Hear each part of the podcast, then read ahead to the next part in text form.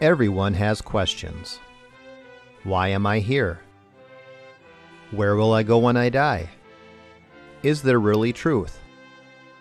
But not everyone has biblical answers. Welcome to the Pastor Study, a ministry of pastorstudy.org. Join us now as we study the Bible to draw closer to our Lord and Savior Jesus Christ. Here is Pastor Tom Brock.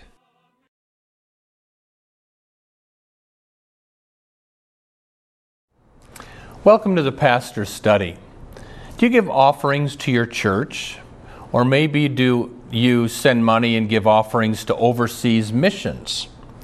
Well, today we're going to go back in time to two places. First, we'll go to Jerusalem about 33 AD, where Jesus watches the widow put her offering into the treasury. And then we'll move ahead to about 56 AD. The Apostle Paul is taking up a collection from the churches to take to Jerusalem to help the poor Christians in Jerusalem. And he's going to tell them facts about giving before he takes the offering. So let's take a moment, let's pray, and let us begin. Lord God, we pray that uh, each of us, as we look at these verses from uh, Jesus and from the Apostle Paul, if any of us are being greedy, just lazy, uh, doubting, help us joyously to become cheerful givers. And speak to us, we ask, in Jesus' name. Amen. All right, let's go back to about 33 AD. Turn with me to Mark chapter 12. Jesus is going to die on the cross fairly soon, but first he goes to the temple. Mark chapter 12, verse 41. We read this. And Jesus sat down opposite the treasury and began observing how the multitude were putting in money into the treasury, and many rich people were putting in large sums. First lesson I want you to get today Jesus watches what you put in. Now, I've been a pastor many years. I have never looked at the books to see what members give little and what members give big sums. The reason I don't do that is I don't want to get mad at certain people that are tight, and I don't want to schmooze the people that are generous because uh, I don't want to look. But you know what I do preach? Jesus watches what you put in. There's a story many years ago of a visitor to a wealthy New York City church. And he's sitting there and he has $5 that he's going to put in the plate. But who comes as the usher handling the uh, offering plate but a world famous, wealthy New Yorker? And he quickly took the $5 and turned it into a 100 and put it into the plate. well, the point is, who cares if a gazillionaire can see what you put in the plate. Jesus sees what you put in the plate. Verse 42 And a poor widow came and put in two small copper coins, which amount to a cent. Here's the next lesson poor people can give. Well, well, you mean, Pastor Brock, that if I don't make much money, God expects me to give? Yes. Poor is relative. Do you know that we in America, even if you've got a small apartment, we are richer than medieval kings. Henry VIII did not have running water. He didn't have a heater or an air conditioner, uh, and he didn't have a refrigerator and an automatic toilet. Your small, dumpy apartment, if you live there, you live better than Henry VIII. I've been to Haiti, the poorest nation in the Western Hemisphere. People live in cardboard shacks in Haiti, but when they go to church, they give. So don't let the fact that you're not making a lot of money be an excuse for you not to give. Poor people can give. Harold Nye said these words If you are not generous with a meager income, you will never be generous with abundance. Let me repeat that. If you are not generous with a meager income, you will never be generous with abundance. So, years ago in England, in New Brighton, England, they were having a missionary meeting and making an offering for the missions. And a woman came up to the pastor, a poor, poor widow of the church, and gave him a gold sovereign coin. And the pastor who knew this lady said, I can't accept that. That's too much. And the widow said, Pastor, I've been able to give the Lord copper coins. A few times I've been able to s- save up, and a few times I've given silver coins. But before I die, I wanted to save up and give my Lord a golden coin. Please take it for missions, Pastor. And the pastor received it. Poor people can give. Look at verse 43. And calling his disciples to him, Jesus said to them, Truly I say to you, this poor widow put in more than all the contributors to the treasury, for they all put in out of their surplus, but she, out of her poverty, she put in all she owned, all she had to live on. Here's the next lesson Jesus here praises sacrificial giving. Let me, rem- let me define sacrificial giving. Sacrificial giving is giving till it hurts. Now, maybe you've heard the old hymn, Take my life and let it be consecrated, Lord, to thee. Take my silver and my gold, not a mite would I withhold. That was written by Frances Havergal in 1874. It was put into print four years later, and in 1878, Frances Havergal s- saw her hymn that she had written in print in a hymnal Take my silver and my gold, not a mite would I withhold. She was suddenly convicted because she had lots of jewelry at home. She went home, packed her jewelry, and dedicated it to the Foreign Mission Society. And she said, I have never packed a box with such pleasure. now that's giving, but that's not sacrificial giving. Here's sacrificial giving. Here's a, a, a, teacher woman, a Christian woman in, in Japan. She takes care of herself and her elderly mother. She makes very little money, but every month in her checking account, she sends a check uh, to her church. And somebody saw her, her checkbook and said, That's too much. That's too hard. And she responded, I want it to be hard. That's sacrificial giving. So there's the story of the poor widow about 33 AD in Jerusalem. We learned number one, Jesus watches what you put in. Number two, poor people can give. And number three, Jesus praises sacrificial giving. Now let's move ahead to 56 AD. In modern day Greece, there's a town called Corinth. Paul's writing to the Corinthian Christians about this offering he's collecting for the saints in Jerusalem, but he's going to tell them six facts about giving before he asks them for money. And let's see what those are. 2 Corinthians chapter 9, let's look at verse 6. Paul the Apostle writes, Now this I say, he who sows sparingly shall also reap sparingly, and he who sows bountifully will also, also reap bountifully. Here's the first fact about giving it's called the law of the harvest. If a farmer puts lots of seeds in the ground, he gets lots of plants back up. If he puts a few seeds in the ground, he gets a few seeds back, few plants back. This is true spiritually too. If you're generous with your money and you give to the Lord and others, you're going to get back a lot. If you're stingy and just give a little, you're not going to get back much. Back in the 1800s, the wealthiest man on earth was Baron Rothschild. He had an artist friend by the name of Ary Scheffer in Paris, and one day he was talking with his friend in the studio, and the artist said, I want to paint a portrait of a, of a poor beggar.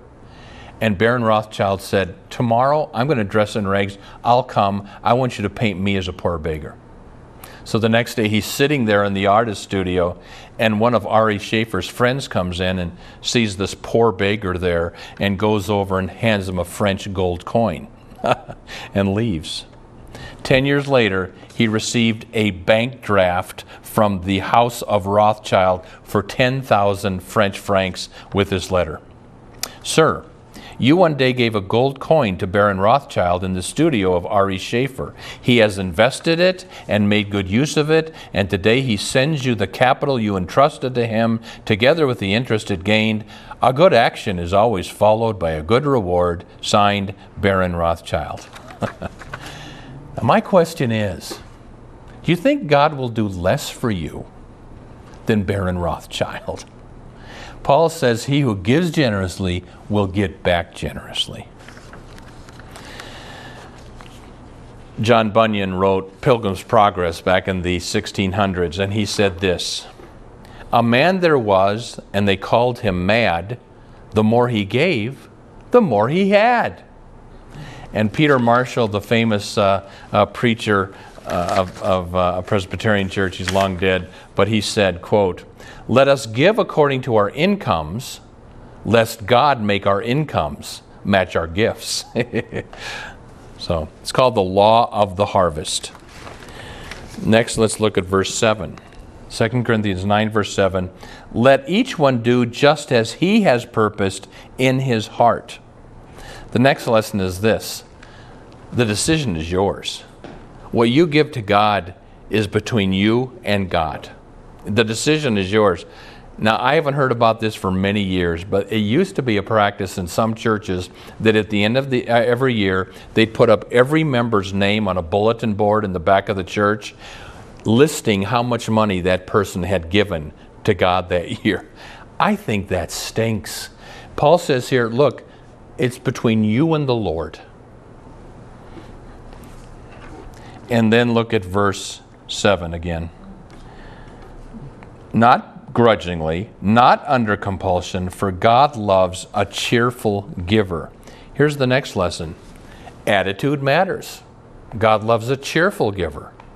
So they asked the farmer, Does Bessie the cow, does she give 11 quarts of milk a day? And the farmer said, Oh no. If I can get two of my hired men to hold the cow down, I can get 11 quarts out of her a day, but she doesn't give anything. I, I read that and I thought, I know church members like this. You know, I saw a cartoon of a lady with a crying baby. And in the cartoon it says, What's wrong? And she says, He's teething. And then the, uh, the next slide, the same woman with her husband crying, Well, what's wrong? And she said, He's tithing. well, um, your attitude matters. There's, there's a story of a church that had its normal Sunday offering, but then they had a second time to pass the plate through to make an offering for foreign missions. And the man receives the plate and he says, Well, he kind of lifts his nose and says, I don't believe in foreign missions. And he passed the plate on. And the lady next to him says, Sir, take something out of the plate. It's for the heathen. Your attitude matters. I, the, uh, here's the way I do it I like to write my check to the church before I make the money. So, like at the beginning of the month, I would write the check, and, but I pray before I write the check. so just do that. Uh, God loves a cheerful giver. Verse 8. And God is able to make all grace abound to you, that always having all sufficiency in everything, you may have an abundance for every good deed. The next fact about giving are three important words God is able. This is the verse that I think will help you to start tithing, giving 10% of your income to the Lord if you're not doing that yet. You got to know something before you can actually give like that. You got to know God is able what that poor widow was was saying when she put that money in, she believed God was able to take care of her if she gave the money. Years ago, like I said, I never looked at the books of who were the good givers at my church, but I knew in general terms, and, and uh, uh, not about the specific people, but whether many people tithed or not.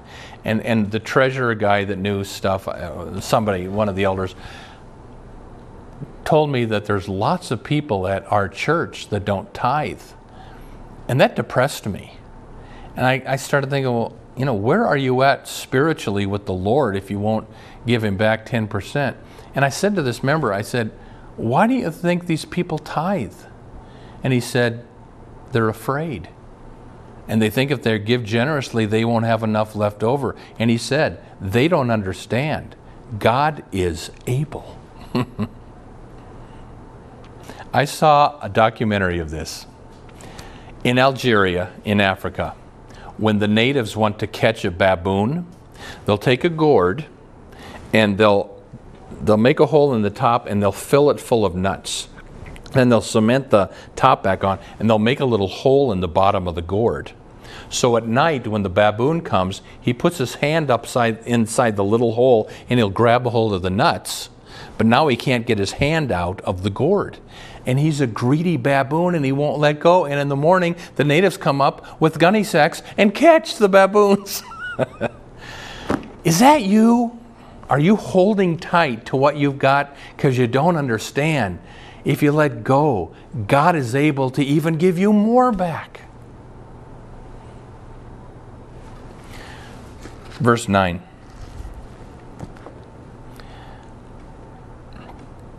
As it is written, and now Paul quotes the Old Testament He scattered abroad, he gave to the poor, his righteousness abides forever. Now, Paul again. Now, he who supplies seed for the sower, God, and bread for food, will supply and multiply your seed for sowing and increase the harvest of your righteousness.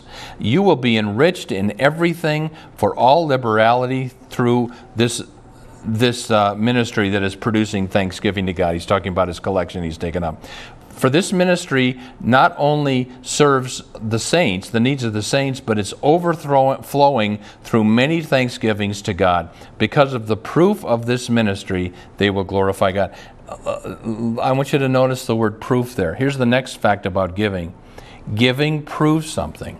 Again, when the widow put that offering in the, in the treasury, it was proving that she believed God is able. When you start giving generously, you're proving that you believe God is able. And then look at the rest of verse 13. Uh, the proof of this ministry, they, the Christians in, in Jerusalem who are poor and get your offering, they will glorify God for your obedience to the confession of the gospel of Christ and for the liberality of your contribution to them and to all. Here's the last fact about giving it says, giving glorifies God. Now, I, well, here's what I do I give my tithe to my local church. The 10% of my income goes to my local church. But my offerings above and beyond the tithe, tithe go in anywhere. I, I, like to give to International Christians Concern. They help Christians who are being persecuted. I like to give to the Timothy Initiative. They're uh, bringing uh, lost people to Christ overseas. There's the Jesus Film Project. There's wonderful things. But you know, when I give, that does two things. Number one, it proves to me I must really believe the Christian gospel. I'm a tight guy. I'm cheap. I don't let go of money very or easy. So if I write a rather large check to International Christian Concern, that says to me, I must really believe in this Christian gospel. And the second thing, according to this verse, it does, it glorifies God. It helps people. Um, there's something that feels good about knowing that my meager money is being used for eternal purposes. That's just a great feeling. So, let me close with this. Many years ago, there was a Princess Eugenia of Sweden. She sold her diamonds and built a hospital for the terminally ill. She was a Christian woman. She would visit her hospital. And here's an older woman who is dying and who does not have any religion at all. And so the the queen says to the matron as she leaves, Take special care of that woman. I'd love to see her come to Christ before she dies. The story goes that eventually later she returned, saw this woman again, but the woman was glowing with joy because she had received Christ. And Princess Eugenia went back to the palace and said to her husband, I saw the glitter of my diamonds today. there is something that feels good and it's God glorifying when you use your money for eternal purposes. Amen. Welcome to the portion of the pastor study where we now ask Pastor Brock to share with us his knowledge of Scripture and his insights to answer questions we have regarding the Bible, our Lord, and our everyday walk with Him. Pastor Brock, can you explain what exactly is tithing and where mm-hmm. did the principle of tithing even come from? Well, it comes from the Old Testament. The Jews were to take 10% of their crops and give it to the Lord. And then that translate today is you take 10% of your income and give it to the Lord. So tithe meant the 10%. 10%. Yeah. I didn't know that. Uh-huh. That's a new thing for me. Uh-huh. So can a person tithe their time instead of their money? I think we should probably aim toward doing both. And I, you know, some people say, "Well, I give my time, I just don't give my money." Well, wait a minute. Americans, especially, are so into materialism. I think it's good for us, healthy for us, to give 10% of our money to the Lord. And Jackie, I had somebody come up to me once and say, "Well, oh, Pastor Brock, tithing is an Old Testament concept. New Testament Christians don't have to tithe." And I said, okay, but let me ask you a question. The Jews knew this much about the love of God, and they were to give 10%. Since the cross and resurrection of Christ, we know this much about the, the love of God. Should we be inspired to give more or less than an Old Testament Jew? And so, Jackie, it's, it's, it's not a legalism, but 10% I think is, especially in America where we're about the wealthiest nation on earth, I think Christians should tithe. Yeah. Okay, so your time is not the only Well, thing. I think you got to give your money. Uh, It's it's And- just part of trusting the Lord. Yeah. Okay, is it okay to take part of your tithe and give it to a mission overseas instead of your local church, or is tithing only for your local church? Well, now I'm just going to give you my my personal practice. I don't know that there's a clear verse to answer that question, but here's what I like to do. Because I'm being fed at my local church, my 10% of my income goes to my local church. But then my offerings, which is more than your 10%, I send wherever I want. Uh, so that's that's what I do. Okay, so you're talking about giving to your church and to like missions and that. Are there some missions that you personally like that people should maybe think about Sure. looking into? I will tell people if you, uh, first of all, give your 10% to the church, but if you're looking for where to give your offerings, I love the Jesus Film Project of Campus Crusade for Christ. All over the world, they're showing movies to people of the life of Christ. They're getting saved. Uh, the Timothy Initiative is a wonderful ministry overseas, bringing Christ to places that have no uh, churches or, or Word of God. I love International Christian Concern. They, they're, they're the people that help the persecuted Christians overseas. There is Samaritan's Purse. There's Voice of the Martyrs that are also helping the persecuted. So there's lots of good places to give your money. Okay, I guess I'm kind of going to go on a little further with that though. Mm-hmm. How do you know if a mission group is legitimate Yeah. and will not, you know, Yeah. misuse your donation? Jackie, I'm amazed that Christians give money to some of these TV preachers who say, I prayed over this hanky and my faith has gone into this hanky. We're going to send you this faith hanky and you're going to be healed. How on earth can people give those people money? So let me tell you who to give your money to. Go to charitynavigators.org, charitynavigators.org, and it'll show you all the various ministries. Some are Christian, some are secular, but they'll tell you how upfront those groups are and how much of your money goes to what it's supposed to go to. There's something also called the Evangelical Council for Financial Accountability, ECFA, and if a group has that seal on their ministry, it means they're above board and they've got uh, accountability.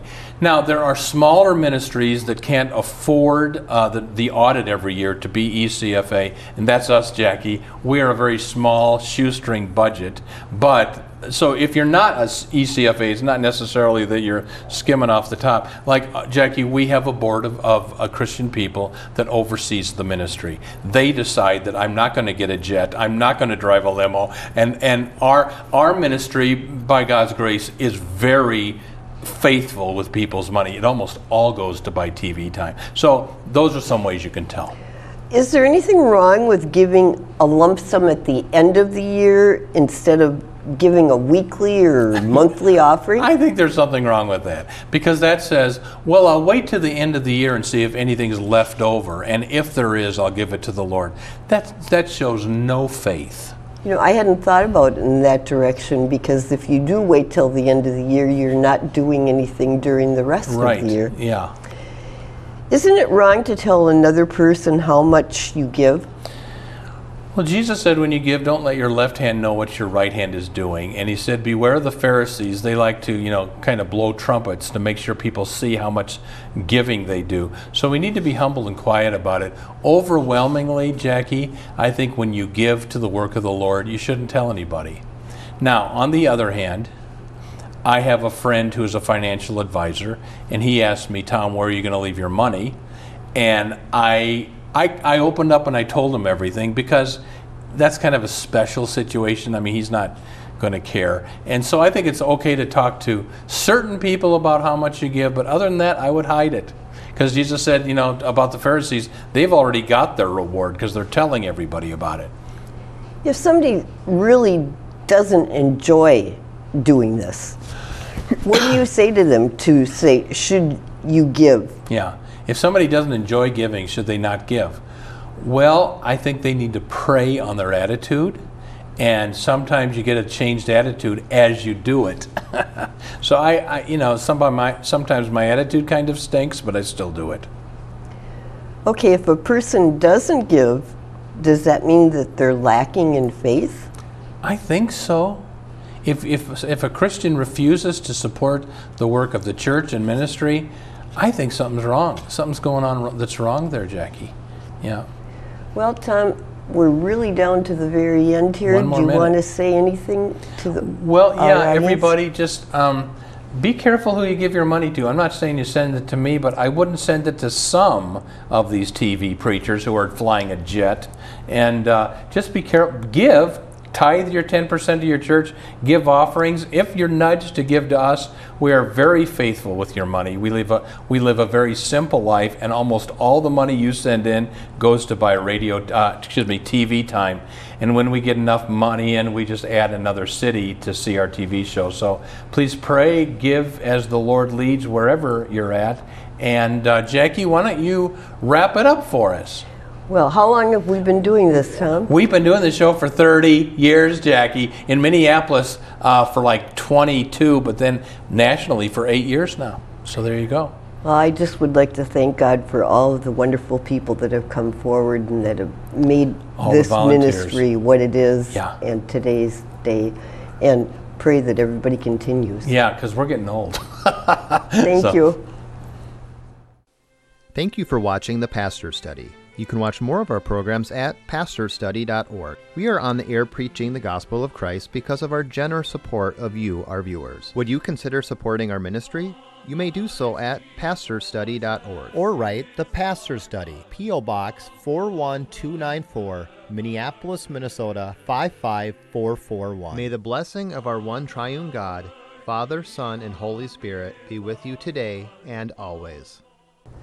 If you've been blessed by the pastor's study, would you consider a tax deductible gift to help us reach more people with the good news of Jesus Christ? You can donate at our website, pastorsstudy.org, two S's, or mail a check to the Pastor's Study, P.O. Box 41294, Minneapolis, Minnesota 55441. May the Lord bless you and have a wonderful week.